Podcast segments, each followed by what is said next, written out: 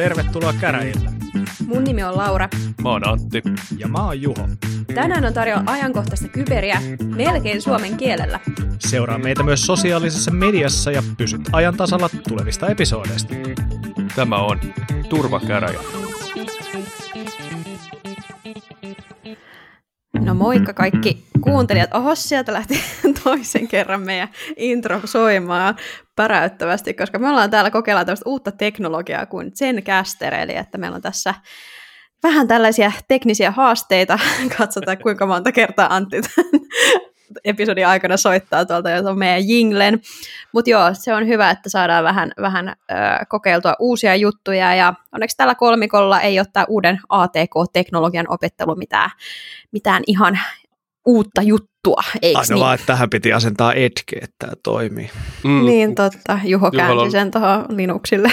Ihan pieni homma saada Edge Fedoralle pyörimään, mutta kyllä se onnistui yllättäen vielä viides minuutissa. Puolelta piti nähdä linjoilla, 3-5 Juho oli jo täällä. joo. Kerneli kuumana. Arg, joo, mä ymmärrän. Minä olen ARC-käyttäjä. Joo, mäkin on Arg Linux. Aina, Mutta tässä, Vähän on tehnyt Helsingissä pari kertaa itse asiassa sellainen, että oltiin Hartsulla esimerkiksi, ja siellä on se pitkä pisuari linjasta, niin sitten siinä oli kaikki muut tyhjiä, mutta sitten joku oli siellä, menin sen viereen, niin kuin siinä meemissä. Sitten mä sanoin silleen, että mä käytän arkia, mutta hän vaan katsomaan pitkä, hän ei vastannut. Ei tule on- enää ikinä uudestaan Helsinkiin sen jälkeen. Se voi olla. Mä luulen, että hän ei puhunut suomea. Mä luulen, että se oli se ongelma. siksi kannattaa aina sanoa englanniksi. Joo, mä, itse asiassa nyt mä huomaan, että tuolla on tota, meidän intron kohdalla on tämmöinen pieni Infinite Loop-nappi tai ikoni. Mäkin tässä vähän tutustun tähän, mä aktivoin tämän tota, Pro Trialin viisi minuuttia ennen kuin aloitettiin. Niin. Ja Joo, vielä totta, ihan olisi hyvin- hanskas. Niin, Joo, hy- hyvin prepattu. Ja tosiaan joo, tämä on siis hieman uudella tavalla yritetään vaan äänittää tää tällainen nettisivu kuin Zencaster, missä sitten pystytään tälle kollaboroimaan ää, selaimen yli ja äänittämään näitä äänitiedostoja. Siis ongelma on Katsotaan. se, että me ollaan kaikki ihan helvetin laiskoja. Ja sitten yritetään vaan niinku helpottaa tätä duunia. Siis tämä on tällaista agilia tekemistä. niin jos, jos nyt ATKlla saa asioita helpotettua, niin se olisi mukava poikkeus arkeen, että jos saa ATK vaan hankaloittaa, vaikeuttaa asioita, että Jep. Mutta katsotaan, testataan tätä, että kuitenkin meikällä pyörii backupina tässä GarageBandinkin nauhoitus, että kerrotaan sitten huomisessa, tai ei kerrota huomisessa jaksossa, vaan sitten seuraavan viikon jaksosta, mitä edellisen viikon jaksosta lopulta oikeasti tehtiin, mutta Jeps, voidaan antaa meidän MP sitten tästä. Mutta hei, Joo. MP sikseen. Miten menee Antti? tota, äh, ihan ok nyt, ihan ok nyt. Eilen oli pieniä jännityksen hetkiä, kun tai toissapäivänä eilen, kun mörkökoiralla nousi kuume, ja se oli Ei. Joo, se oli parkka ihan, ihan huonona ja velttona. Se ei oikein jaksanut mitään ja vähän huolestuttiin sitä, että mikä, mikä mokomaa vaivaa, kun se päivällisaikaan tullut norkoilemaan pöydän alle, missä se normaalisti osaa odottaa, että lapsilta tippuu ruokaa ja lenkilläkin halusi vaan takas kotiin ja sitten me mitattiin siltä kuume ja sitähän olikin sitten 39,6, mikä on koiralla jo kuumetta. Niillähän on pari astetta korkeampi ruumiinlämpö kuin ihmisillä muutenkin, että että se on niin kuin 3,8 jotain on normaali lämpö, mutta 3,5 oli ja vein sitten eläinlääkäriin poitsun ja siellä sitä annettiin tippa ja tehtiin testejä ja katsottiin ja totesivat, että sillä on todennäköisesti eturauhasen tulehdus. Joten se sai sitten antibiootteja ja nyt se on taas oma, oma itsensä, että häntä heiluu. Että vähän ehkä vaisumpi kuin normaalisti, mutta kuitenkin jo selkeästi parempaan päin. Ja mutta pieniä, pieniä jännityksen hetkiä, kun mä sen sinne aamupäivällä vein ja ne tavallaan otti sen osastolle ja sitten piti koko päivä odotella, että, että mi, mikä siellä on ja totta kai sitä mielessä jylläs, että pitääkö sieltä hakea sitten vaan remmiä enää kotiin, mutta onneksi ei näin sentään ja kaikki on Mm. mörkökoiralla hyvin. No niin, Mut- hyvä. Joo, muussa elämässä eka viikko uudessa duunissa takana ja aika, aika tiukkoja oppimiskäyriä siellä kyllä on tullut tuijoteltua ja ihmeteltyä, mutta tota, kyllä se Sä siitä. oot kattanut ihmisten oppimiskäyriä. Joo, Oot itse oppinut vielä mitään. en, en mä, en mä, mä Tosi yritän, tiukkaa, tiukkaa settiä ne on oppinut tosi nopeasti. Joo, siis toi, toi jännä, jännä firma, kun se on niin kovassa kasvussa, että siellä on valtaosa ihmisistä on ollut talossa alle kuusi kuukautta niin kuin melkein puolet ja se on niin kuin aika hurjaa, että kun siellä on tämmöisiä vanhoja, firman vanhoja partoja, että mä oon ollut täällä tammikuusta. Mä oon että jaa, no sä ootkin hyvin perillä, että miten hommat toimii. Että. Mutta ei se mitään, että se on hyvä meininki ja pakko sanoa, että oli kiva, kun aloitti, niin sain semmoisen kierrätyspuuvilla kassillisen swagia ja sain enemmän uusia vaatteita kuin on ostanut viimeiseen kahteen ja puoleen vuoteen, joten siitäkin kiitos Aivenille. Ai sen takia sä vaihdat aina säännöllisin väliä näin duunipaikkoja, että saa uusia vaatteita. Joo, mä olin vähän pettynyt, Niksulta sai vaan teepaidan ja hupparin, että se oli vähän tylsää. Mutta Aivenilta tuli vielä pipo ja parit sukat ja pari kollegepaitaa ja teepaitaa ja semmoista, että se oli ihan kiva. Että mä odotan, että sit seuraavassa tulee jo semmoinen niin kuin ihan, ihan täys wardrobe, että sieltä tulee housut ja kengät ja kaikki. Viitta. niin, niin. Että, tota, Se olisi kuuntelin, kyberviitta. kyllä. Mut Tiedättekö te tämän Splunkin nämä superosaajat, niillähän on joku salakerho. Siellä, siellähän on joku tällainen, mä en tiedä onko tämä urbaani legenda, mutta, mutta mä oon ymmärtänyt, että siellä on tällainen Splunk-kurujen niin kuin kerho, missä on tyyli viitat päällä. Että, että En tota, en ole kuullut En ole kyllä. kuullut kyllä myöskään. että joku, tästä. joku meidän kuuntelija voisi vähän faktuttaa tästä. Ne on niin kuin Joo. Skull and Bones, niin kuin Splunk and Bones.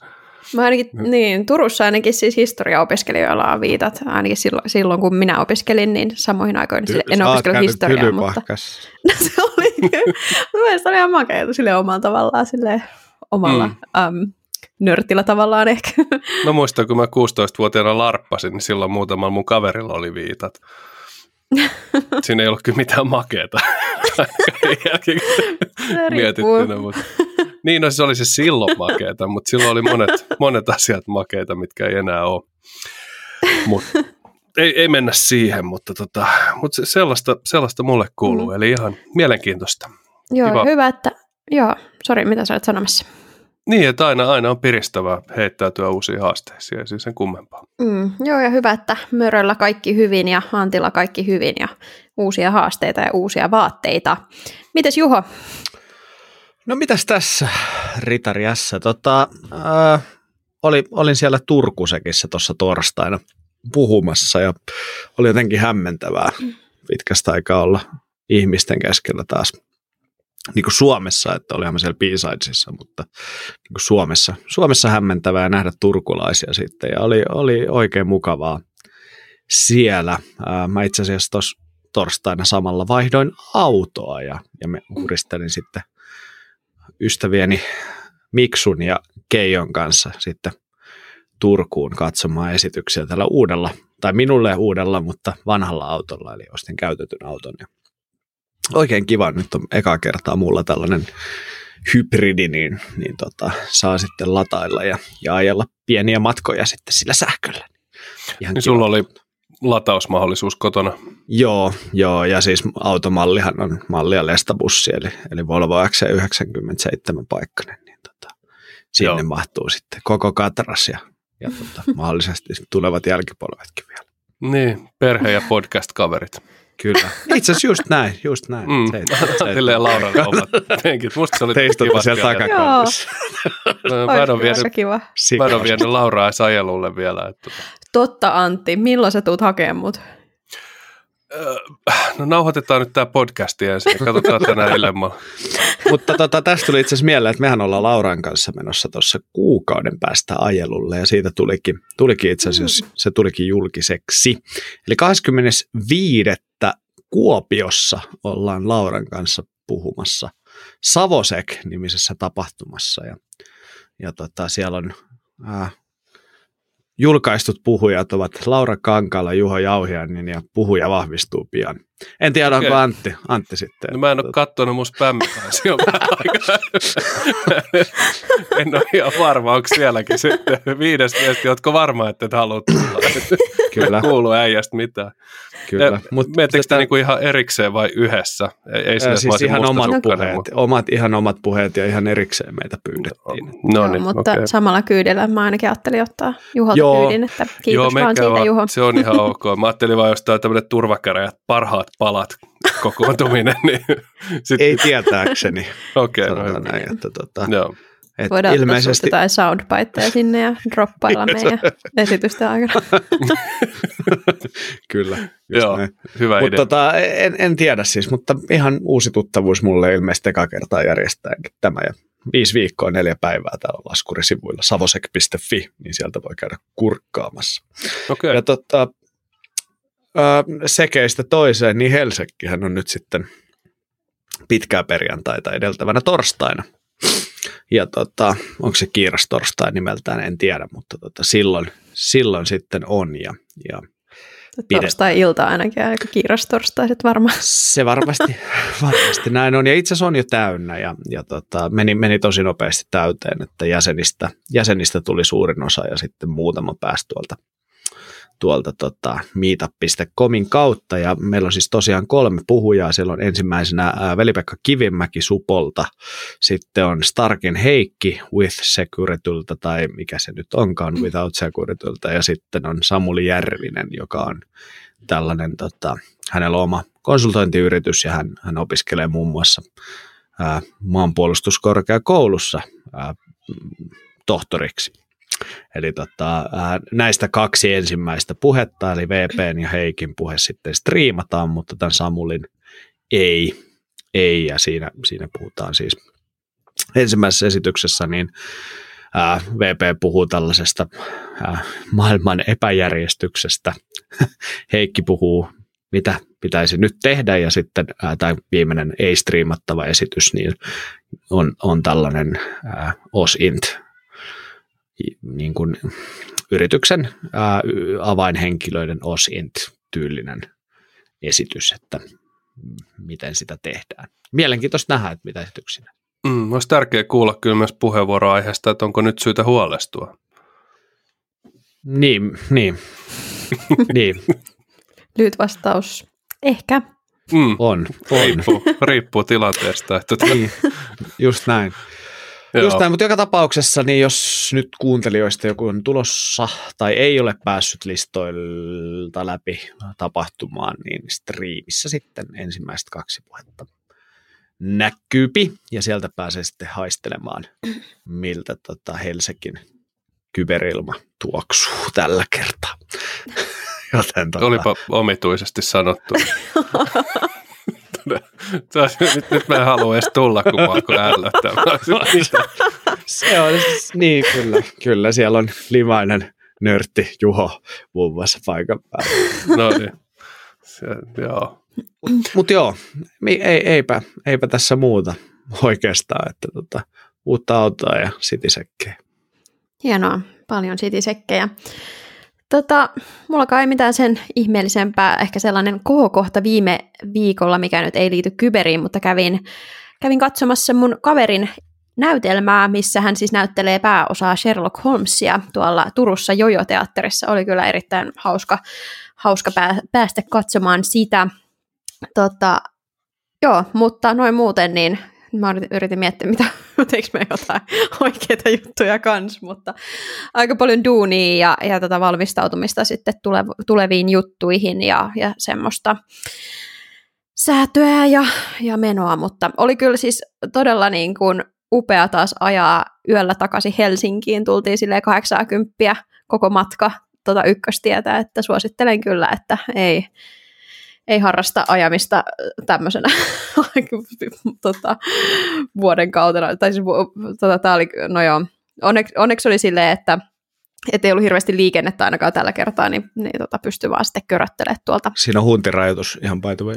Joo, mutta oli laskettu 80 Oli, koko, okei. koko matkalta. Joo. Ja, joo, mehän siellä tultiin oli se- silloin torstai, niin. perjantai yönä sen Turkusekin jälkeen, niin silloin ei ollut mikään paras ajokeli, mutta siinä oli paljon niin kuin niitä, sehän silt, näitä tunneleita täynnä se, Mm. se tota, Turun väylä, niin, niin niitä sitten siinä ropailtiin. Niin joutui vähän hidastelemaan. Joo, no mutta joo. Siis tuossa oli silleen, että, että oli just kun oli satanut vähän ja sitten oli silleen nollaan jommalla kummalla puolella, niin tuntui vaan, että auto silleen, että, että se leijuu siinä vähän niin kuin tien päällä. Että oli silleen pienesti kuumottavaa, mutta hengissä siitäkin sitten selvittiin. Mutta hei, meillähän on ihan taas kyberaiheita, tietoturva-aiheita tällekin jaksolle keksittynä. hän on itse keksittynä onneksi, että ihan maailmalla taas sattuu ja tapahtuu asioita. Juho puhuu ensimmäisenä noista palveluestohyökkäyksistä, mitkä viime viikolla kohdistettiin ulkoministeriön ja puolustusministeriön nettisivuille. Sen jälkeen Antti puhuu meille hieman korkeamman oikeuden ennakkopäätöksessä, missä Fredomme VPN, eli F-Securen Fredomme VPN, ja sieltä saatujen logitietojen tällainen keissi, missä KRP sitten niitä, niitä otti haltuun ja siitä, siitä päätöksestä. Ja mä sitten loppuun voisin vielä puhua FBIin tekemästä operaatiosta, jossa ne poisti maailmanlaajuisesti tällaisia haittaohjelmia, mitä oli asennettu erinäköisille verkkolaitteille. Mutta näillä puheilla, Juho, ota lava haltuun. Kiitos, Larppa.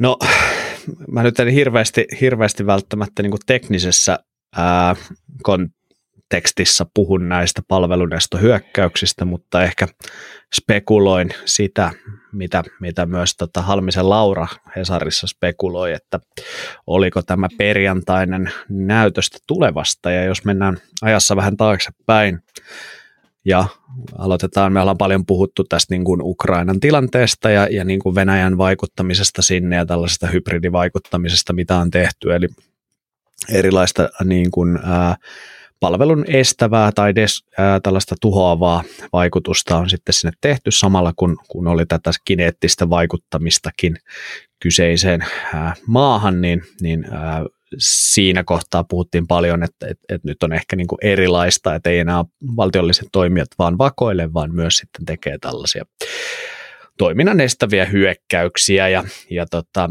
viime viikollahan sitten Iltalehti uutisoi, että Suomi on valmistautunut hakemaan jo NATO-jäsenyyttä, ja jos me katsotaan esimerkiksi presidentti Niinistön matkasuunnitelmia, niin hän, hän kävi muun muassa Turkissa, joka oli yksi tällainen spekuloitu maa, joka tulisi sitten vastustamaan, vastustamaan tätä Suomen NATO-jäsenyyttä NATO-maana.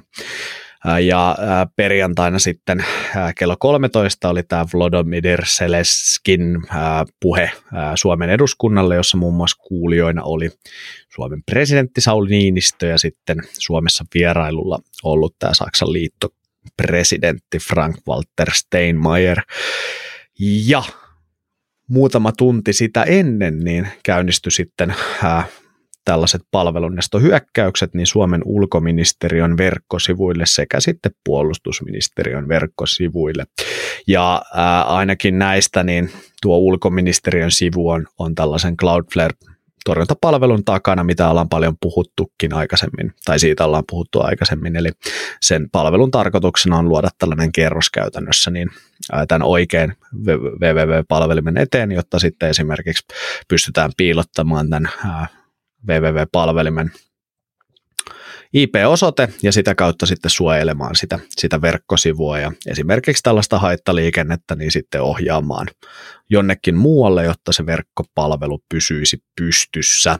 Ja ulkoministeriön osalta niin tämä palvelunestohyökkäys, mikä sitten perjantaina alkoi, niin ei sitten estänytkään niiden sivujen toimintaa, mutta tällaista hidastelua oli havaittavissa ja sitten puolustusministeriö taas on todennut, että heillä ei ilmeisesti tällaista Cloudflarea ole edessä, niin, niin tämä palvelunesto hyökkäys sitten sen verran vaikutti sivuihin, että päättivät ottaa itse ne sivut alas ja, ja sitten palauttaa kolmen tunnin päästä käyttöön.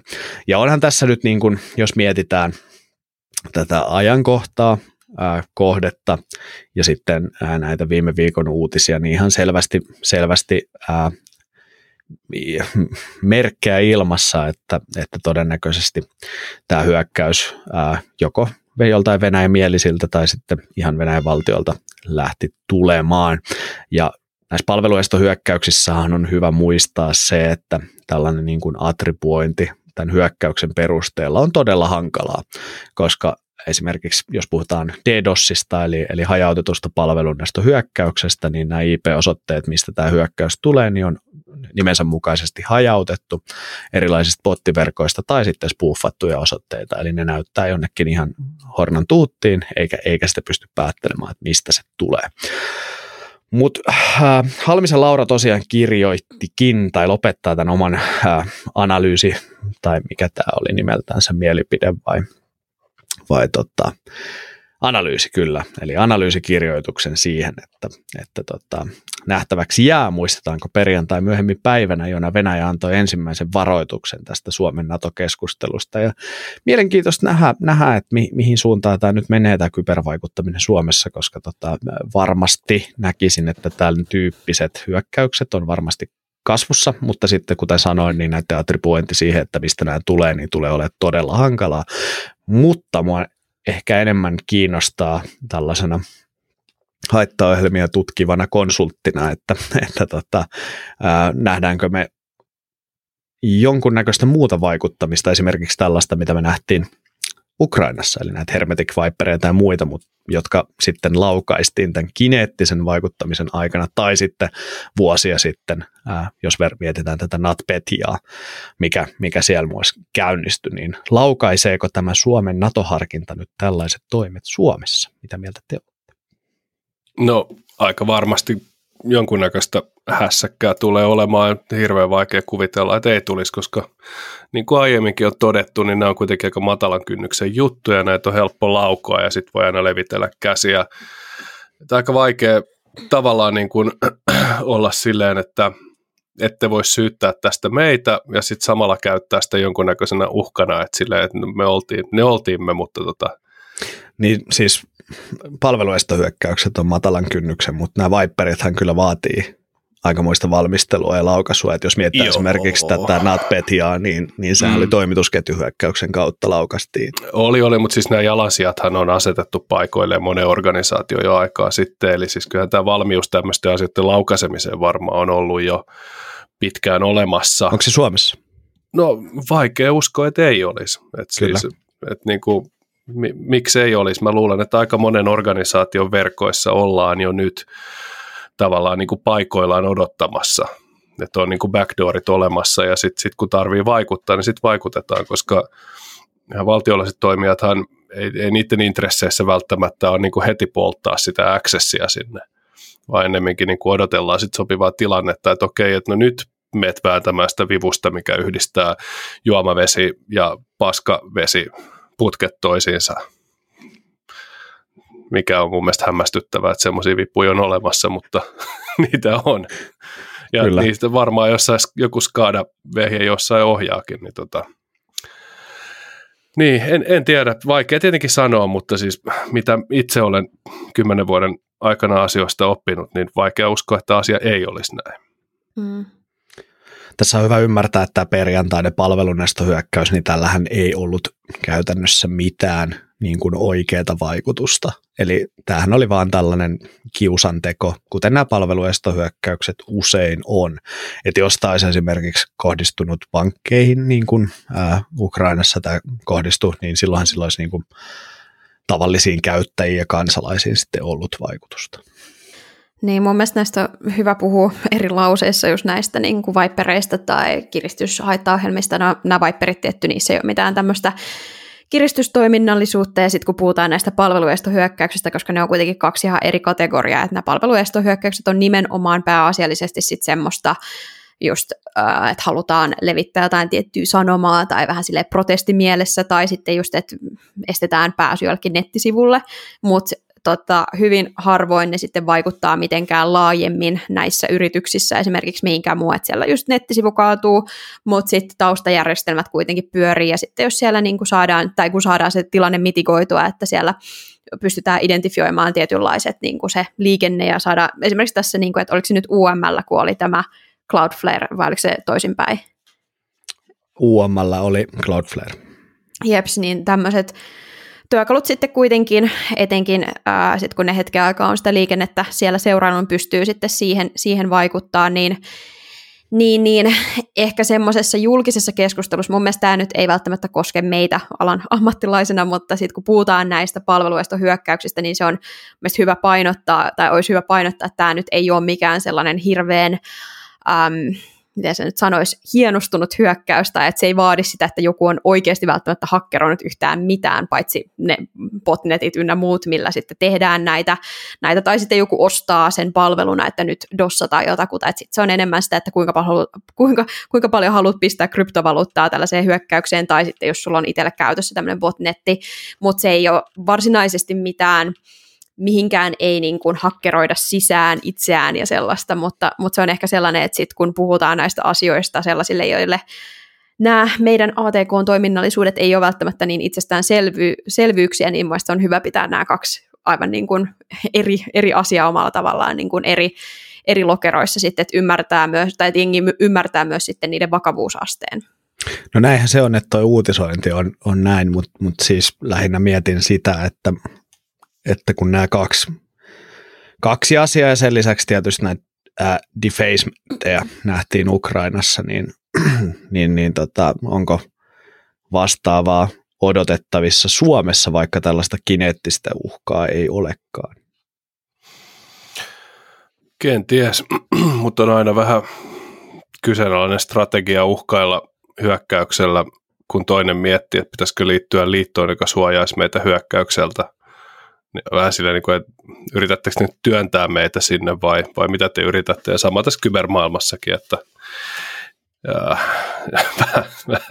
kun tuntuu, että, niin kuin, että jos, jos pelikirjassa ei ole kuin yksi tapa reagoida ja se on väkivalta ja uhkailu, niin se, se on niin kuin jotenkin tyhjänpäivästä. Miten semmoisesta, niin siinä loppuu nopeasti ne vaikuttamisen keinot, että siinä vaiheessa kun väkivalta ja uhkailu ei enää toimi tai se ei ole riittävää tai sitä ei syystä tai toisesta voi eskaloida sinne asti, mihin uhotaan, niin sieltä tulee seinä vastaan ja sen jälkeen niin se bluffi voidaan katsoa.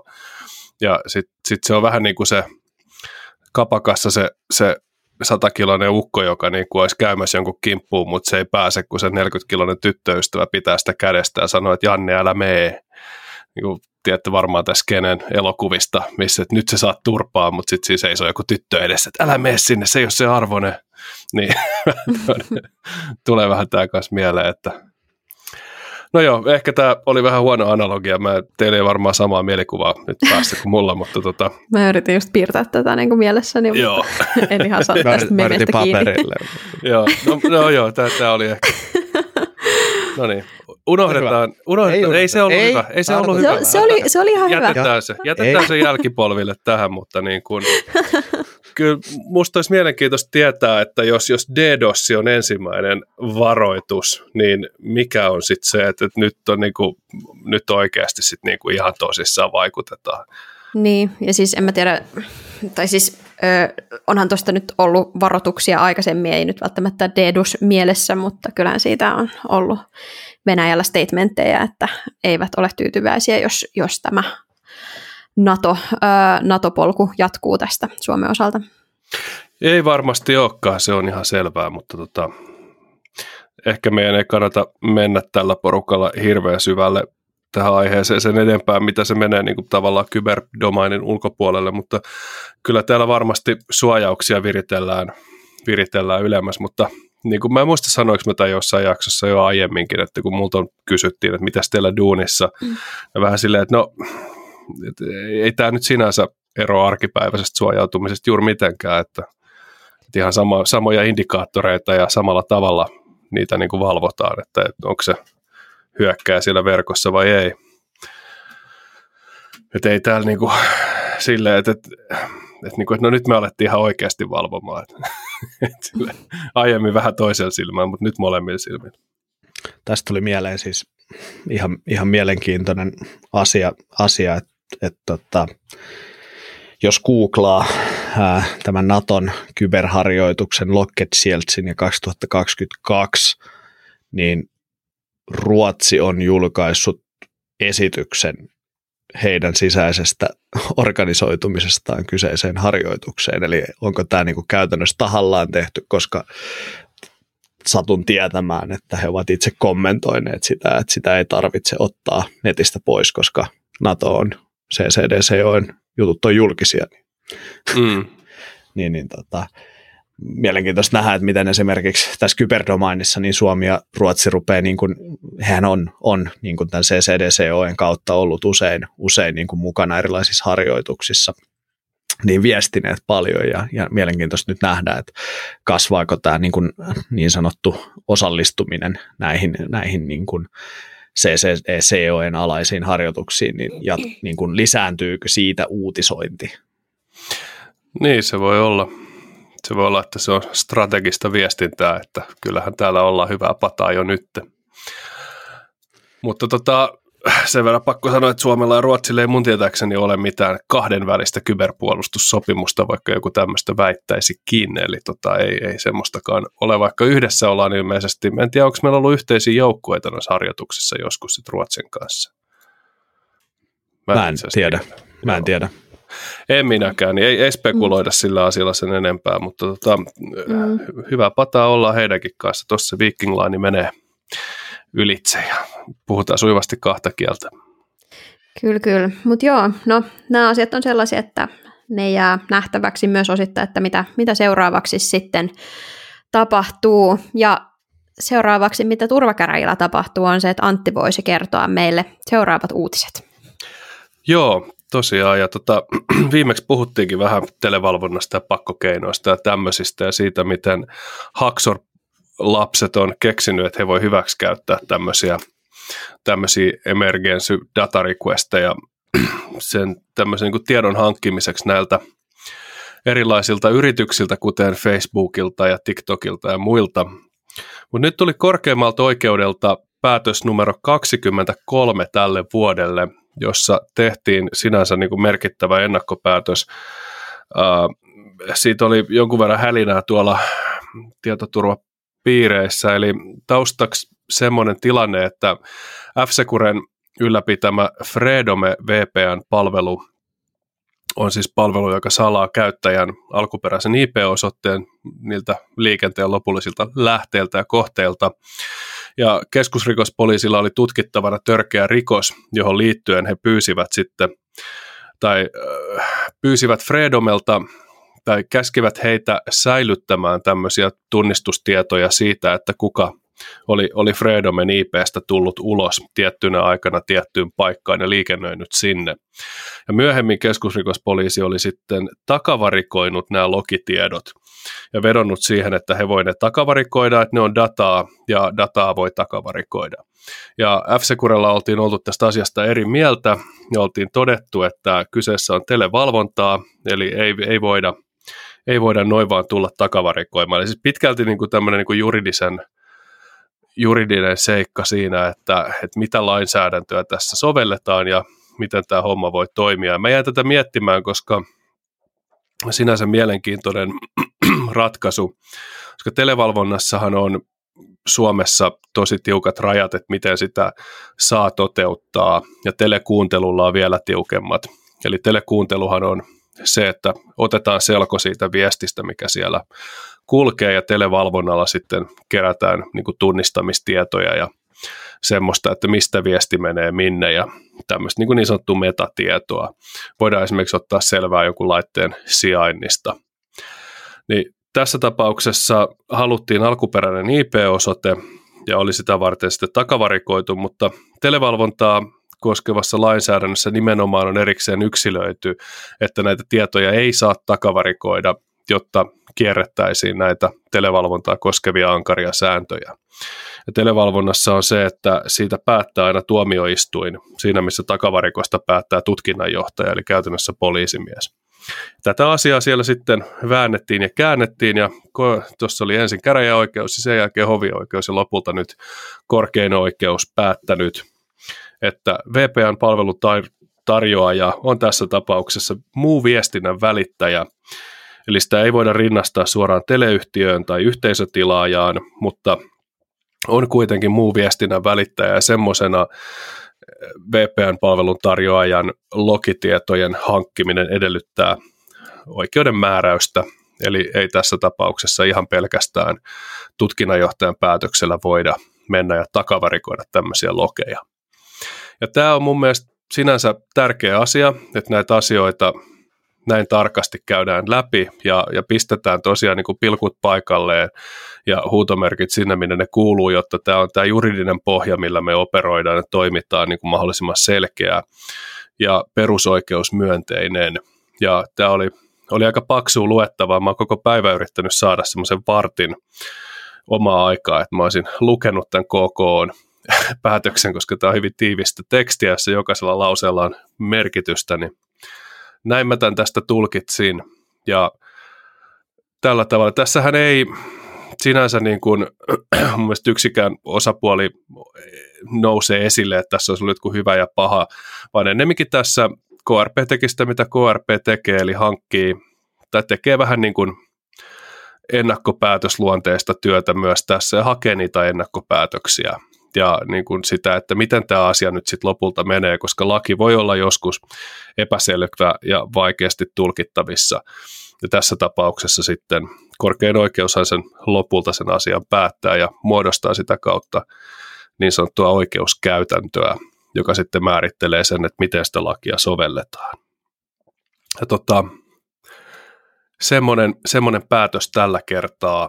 Ja se, mikä tässä olisi ollut kuitenkin vaihtoehtona, on se, että tutkinnanjohtaja saa televalvontatapauksissa tehdä sen päätöksen, jos asia ei siedä viivytystä, mutta se pitää sen jälkeen viedä vielä oikeusasteen arvioitavaksi. Joten ilmeisesti tässä olisi ollut kuitenkin mahdollisuus toimia noin niin kuin laillisesti, tai ainakin sanotaan toisella tavalla ja, ja silti, silti niin kuin saavuttaa sama lopputulos, koska joskushan on tämmöisiä tilanteita, mistä viime viikollakin puhuttiin, jossa niin kuin se oikeasti se tieto pitää saada nyt, eikä sitten kun tuomioistuin ehtii istua alas ja miettiä tätä asiaa, vaan niin kuin on oikeasti kiire, kun on henkeä ja terveyttä uhkaavia tilanteita. Ja tässä taisi olla kyseessä jonkunnäköinen törkeä seksuaalirikos, jossa oli uhrina alaikäinen henkilö, joten oli niin kuin oli niin kuin hyvät voimakkaat perusteet sille, että se tieto piti saada, mutta siitä sitten aika pitkään väännettiin, että miten ja millä perusteilla ja tällä tavalla. Ja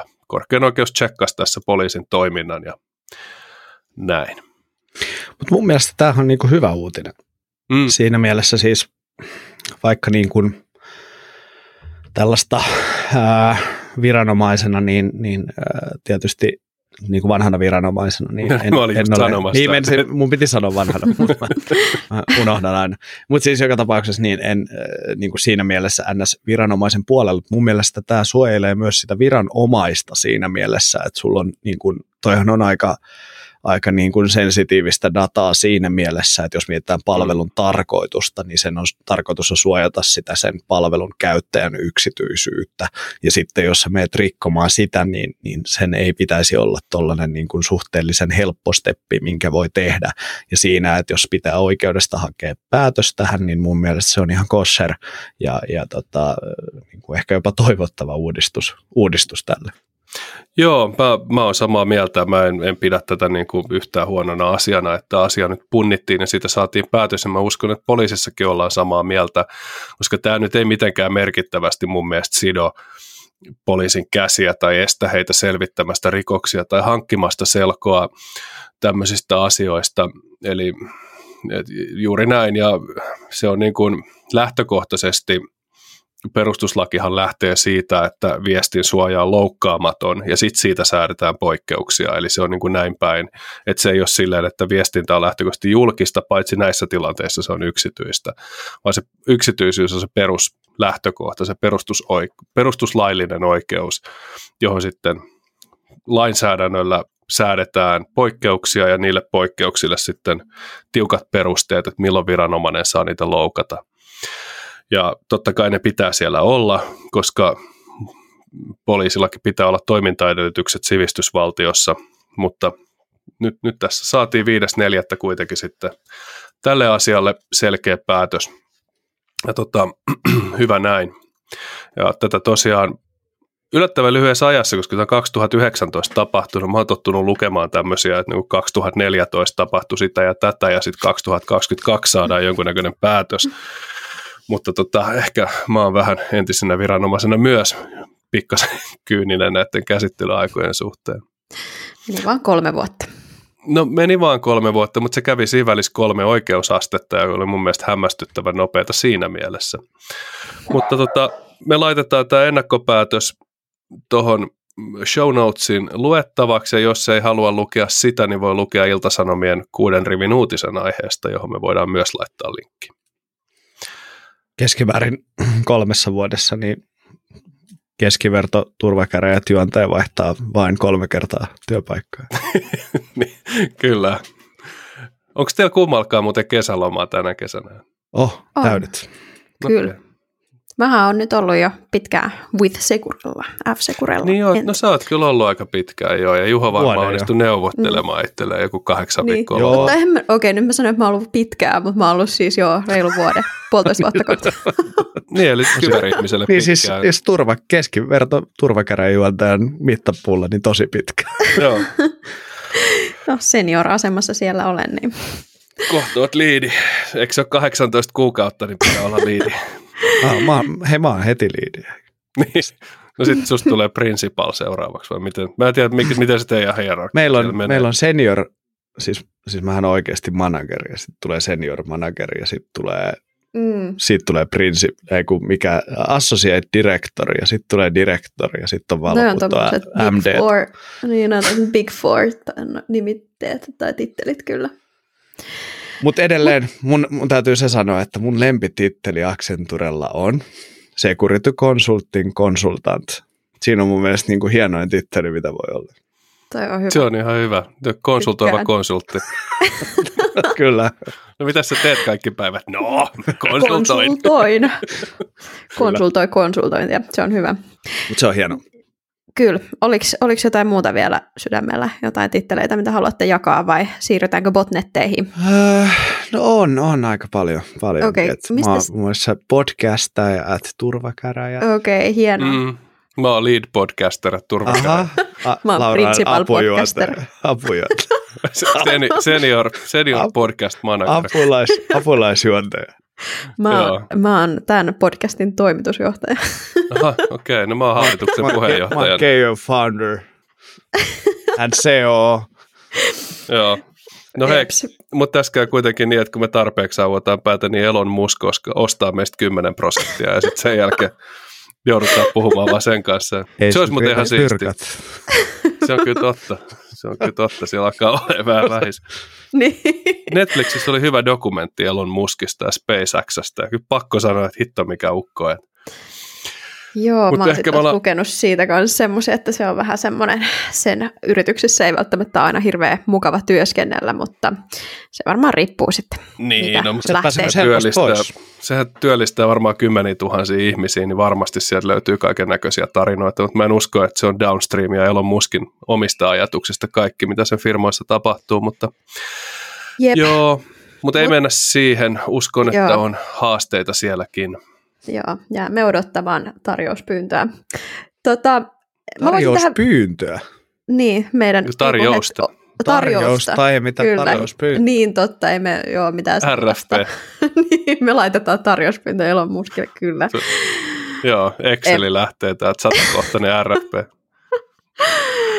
Jup, jups, jups, jups. Hei, tota, jups. seuraava juttu. Jups. Aivan, ei mitään, eteenpäin. Mennään eteenpäin. Jutisana. Eteenpäin vaan. Tota, FBIstä haluaisin hetken puhua ja se, mitä ne teki. Eli nehän FBI teki tällaisen salaoperaation, tai en tiedä voiko sitä kutsua salaoperaatioksi, mutta operaation ilman kohteiden lupaa, missä ne ää, meni käytännössä tällaisille verkkolaitteille, mistä löytyi tällaista Cycl- äh, Cyclops äh, Blink, eli Kyklopin silmän isku haittaohjelmaa, ja kävi sitten näillä verkkolaitteilla poistamassa nämä haittaohjelmat, ja sen lisäksi sitten vielä konfiguroimassa uudelleen nämä kyseiset verkkolaitteet. Ja tämä Cyclops Blink on tosiaan sellainen haittaohjelma, mikä targetoi etenkin uh, WatchGuard ja Asukseen tällaisia verkkolaitteita, ideana se, että ne korkataan ja sinne asennetaan tällainen haittaohjelma, minkä jälkeen niitä voi sitten käyttää tällaisissa erinäköisissä palvelun estohyökkäyksissä. Eli just tässä, mitä tota, Juhokin puhui ensimmäisenä noista noista, tota, että millä tavalla näitä palvelun estohyökkäyksiä kohdistettiin sitten ä, ulkoministeriön ja puolustusministeriön sivustoille, niin näillä botneteillä sitten käytössä, kun tämä on näitä tämmöisiä laitteita, missä sitten pyörii jonkunnäköinen ää, tota, jonkunnäköisen tota, tämmöisen raudan päällä sitten nämä reititin ohjelmistot, niin niitä käytännössä sitten hyödynnetään siihen, että sieltä lähetetään tällaisia HTTP-kutsuja esimerkiksi sitten massoittain erinäköisille nettisivuille tai järjestelmille, ja niitä sitten saadaan ajettua alas. Ja tämä äh, Cyclops Link on tosiaan sellainen haittaohjelma, mikä tuossa on jo ollut jonkun sen vuoden ää, leviämässä, mutta tuossa helmikuun, tämän vuoden helmikuun lopussa vasta se on var, ää, virallisesti attribuoitu ää, tota, Yhdysvaltojen toimesta Venäjään ja etenkin ää, GRUn alla toimist, toimivan, eli Venäjän tiedustelupalvelun alla toimivaan tällaiseen hakkeriporukan ää, nimiin, eli että siellä, siellä sitten on löydetty sellainen linkki, että tämä kyseinen haittaohjelma sitten kuuluu, kuuluu heidän, heidän tämmöiseen arsenaaliin, mitä käyttävät. Ja FBI tosiaan teki tämän kyseisen operaation oikeuden määräyksellä tai court orderilla, eli heillä oli käytännössä sitten oikeuden lupa siihen, että he kävivät sitten yhdistämässä näihin laitteisiin ja tekivät tosiaan nämä putsausoperaatiot ja asesivat sinne sitten tai tekevät niin kuin jotain uudelleen konfigurointeja nyt, kun lainaa suoraan tästä Reutersin artikkelista, ja ainakin sen Reutersin artikkelin mukaan tämä WatchGuard oli sitten mukana tässä FBIin, FBIin toiminnassa, eli yhteistyössä sitten heidän kanssaan osallistui tähän, että tässä oli ongelmana myös se, että täällä oli FBIin toimesta tehty esimerkiksi tämmöisiä kampanjointeja, että oltaisiin saatu sitä tietoa levitettyä niin, että nämä pien, pienet yritykset ilmeisesti oli tässä niin kuin suurin porukka, jolta näitä löytyi tällaisia haavoittuvia laitteita, että he olisivat itse käynyt konfiguroimassa uudelleen ja poistamassa näitä ha, ha, tota haittaohjelmia, mutta alle puolet oli sitten vaan oikeasti fiksattu kuntoon, niin siellä oli sitten paljon näitä tämmöisiä haavoittuvia laitteita, mitä pystyy ottaa haltuun. Ja mä tuossa nopeasti itse asiassa tein sellaiset late hacker-temput ja menin exploit-databaseen tai exploit DB ja katsoin, että millaisia kaiken näköisiä wow tota, tällaisia ää, niin kuin valmiita pokkikoodejakin tai tällaisia proof of concept hyökkäyskoodeja tällaisia WatchGuardin laitteisiin löytyy, niin sieltä kyllä löytyy ihan tämmöisiä niin kuin helposti niin kuin metasploittiin vaan iskettäviä moduuleja, millä pystyy sitten ottaa, ottaa tällaisen ei-kirjautuneena käyttäjänä haltuun tai ajaa omaa koodia näillä palvelimilla. Ja etenkin sitten, jos puhutaan vähän vanhemmista laitteista, mitä tuolla saattaa ympäri maailmaa sitten helpostikin löytyä, niin tota, ei, ei sinänsä, en tiedä käyttikö tämä Cyclops Blink jotain, jotain omia nollapäiviä siihen, että pääsi sisään, mutta veikkaanpa, että ei välttämättä edes, edes niitä tarvita tämmöisessä tilanteessa.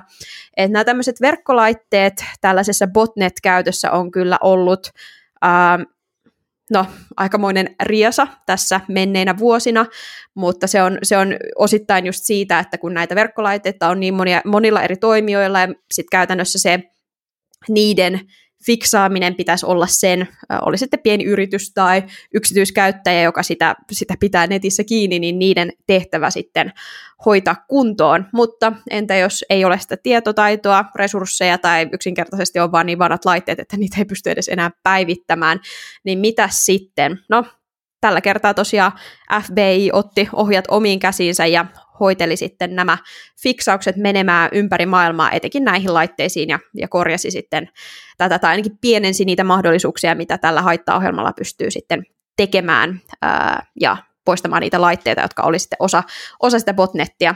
Mutta herättääkö sitä jotain mielipiteitä teissä, Antti ja Juho, että FBI tällaisen homman kävi tekemässä? No tämmöinen surprise sysadmin silleen, aika, aika rohkea veto, että ajattelin, jos ne olisi vahingossa sitten vaikka se niiden korjauskoodi olisi brikannut sen laitteen. Mm. Ollut tietty haastava tilanne sitten. Toisaalta mistä se olisi laitteen omistaja tiennyt, että se oli FBI-agentti, joka sen brikkasi sen vehkeen. Ja tuossa aiemmin tuli mieleen, että halusin vielä sanoa, että proof of conceptihan on suomeksi siis käsitetodiste. Eli, eli semmoinen, semmoinen koodi, mikä todistaa, että joku asia oikeasti toimii, että ei pelkästään, että tässä on haavoittuvuus, vaan että tässä on koodi, millä se haavoittuvuus triggeröidään, eli liipastetaan. Mut Käsitetodiste, toi on, joo. Joo, kyllä. Niinhän mä, se on. niin, se, kyllä. Niin, tota, mä luulen, että tämmöinen ei lentäisi Suomessa, ainakaan meillä olisi vaikea kuvitella, että KRP kävisi fiksailemassa verkkolaitteita ja sitten se olisi kaikille ok. Että se on niinku kuitenkin, mutta toisaalta niinku, pitäisikö sen olla ihan, ihan niinku normaali käytäntö? En niin. tiedä, että olisiko se hyvä, että jos meillä olisi oikeasti niin kuin internetin turvallisuutta pahasti uhkaava tilanne, niin olisiko esimerkiksi Traficomin kyberturvallisuuskeskuksella siinä tapauksessa mandaatti pienimmän haitan tien kautta kirjautua niihin laitteisiin ja ajaa sinne esimerkiksi joku pieni patchi, mikä sulkee sieltä haavoittuvuuden. Niin, mielenkiintoinen äh, kysymys ja siis jos ihan suoraan Finlexistä katsotaan, niin sehän, että menee luvatta jonkun laitteelle sisään ja ajaa siellä omaa koodia, niin kyllä se tietomurron niin kuin, tunnusmerkit täyttää, mutta totta kai kun viranomainen kyseessä, niin, niin. niin tota, siellä et, lukee et... oikeudettomasti, ei luvattomasti. Mm. Ja oikeudettomasti sulkee pois oikeut, oikeutetun toiminnan, ja jos viranomaisen mandaatti on valvoa tietoturvatilannetta Suomessa ja tehdä sen ylläpitämiseksi ja parantamiseksi liittyviä toimenpiteitä, niin voidaan tietenkin kysyä, että olisiko se siinä tapauksessa oikeudeton tunkeutuminen. Nyt meillä on lakimiehiä. Kyllä. Koska tota, mm. kuulostaa siltä, että meidän tulkinnan mukaan niin kyberturvallisuuskeskuksella on oikeus tehdä netissä mitä vaan. No ei Ää, se nyt ihan, itse ihan asiassa, näinkään ole, mutta tota. Joo, itse asiassa tässä avasin juuri Fillexin. Nyt lähtee. Nyt lähtee. mä, mä... Siis hauskanpito ilman Finlexia on aivan täysin siis teeskentelyä la, ensinnäkin. Nyt, loppujakson ajan Laura lukee meille Finlexia. Olkaa hyvä. Mikä tämä on tämä tämmöinen hassu S, missä on toinen S täällä? Mikä tämä? niin, niinpä. Mutta hei, tietomurto joka käyttämällä hänelle kuulumatonta käyttäjätunnusta taikka turvajärjestelyn muuten muuttamalla oikeudettomasti tunkeutuu tietojärjestelmään, jossa sähköisesti tai muulla vastaavalla teknisellä keinolla käsitellään, varastoidaan tai siirretään tietoja tai dataa, taikka sellaisen järjestelmän erikseen suojattuun osaan on tuomittava tietomurrosta sakkoon tai vankeuteen enintään kahdeksi vuodeksi. Ja tota, tosiaan olihan täällä tämä oikeudettomasti mainittu, ja niin kuin sanoin, niin tämä nyt ei välttämättä ollut ihan paras esimerkki tosiaan, kun puhutaan viranomaisista ja viranomaistoiminnoista sitten. Mutta tota, mä haluaisin vielä palata muutama askeleen taaksepäin ja, ja puhua tästä sandwormista tai hiekkamadosta. Tähän on siis äh, Venäjään liitetty liitetty, ää, joo, kun sä sanoit tosiaan. FBIin toimesta liitetty, liitetty tota ryhmä. Ja Jep, hän on ihan, yleensä... joo, joo, tosiaan unohdin sen mainita, eli tämä Cyclops Blink on siis nimenomaan Sandworm, tämän porukan ää, käyttämä haittaohjelma, mikä nyt on attribuoitu. Siis, siis, siis tämä haittaohjelma on nyt attribuoitu tähän Sandwormiin nimenomaan. Joo, ja tässä on siis se mielenkiintoista, että tyypillisestihän tämä Sandworm on niin kuin, kohdistanut hyökkäyksiään äh, niin tällaisiin niin kuin sähkö- ja, ja energiatuotantosektoreiden äh, yrityksiin tai, tai organisaatioihin, eikä niinkään sitten yleisesti tällaisiin verkkolaitteisiin. Ja tämä on mun mielestä aika mielenkiintoinen ää, äh, twisti siinä mielessä, että, että jos, jos niin kuin tämä heidän – kohdekenttä on muuttunut, niin, niin minkälaisessa tilassa toi, toi Venäjän tämänhetkinen, siis oletettavasti Venäjän tämänhetkinen niin kuin kyber, kyvykkyys on ja, ja mitä siellä tapahtuu. Et, et näin itse asiassa Twitterissä nyt, että, että tota, tämä Venäjän ulkoministeri oli sanonut, että IT-osaajat eivät saa poistua maasta, maasta tällä hetkellä, joten, joten tota, onko sielläkin sitten jonkunlainen paniikki tässä päällä ja, ja mitä, mitä sitten tota jatkossa tulee tapahtumaan. Mut, mut Miten ne määrittelee IT-osaajan? IT-ammattilaista, anteeksi. Okei, okay, mä ajattelin IT-osaajan. osaa, osaa pistää tietokoneen päälle.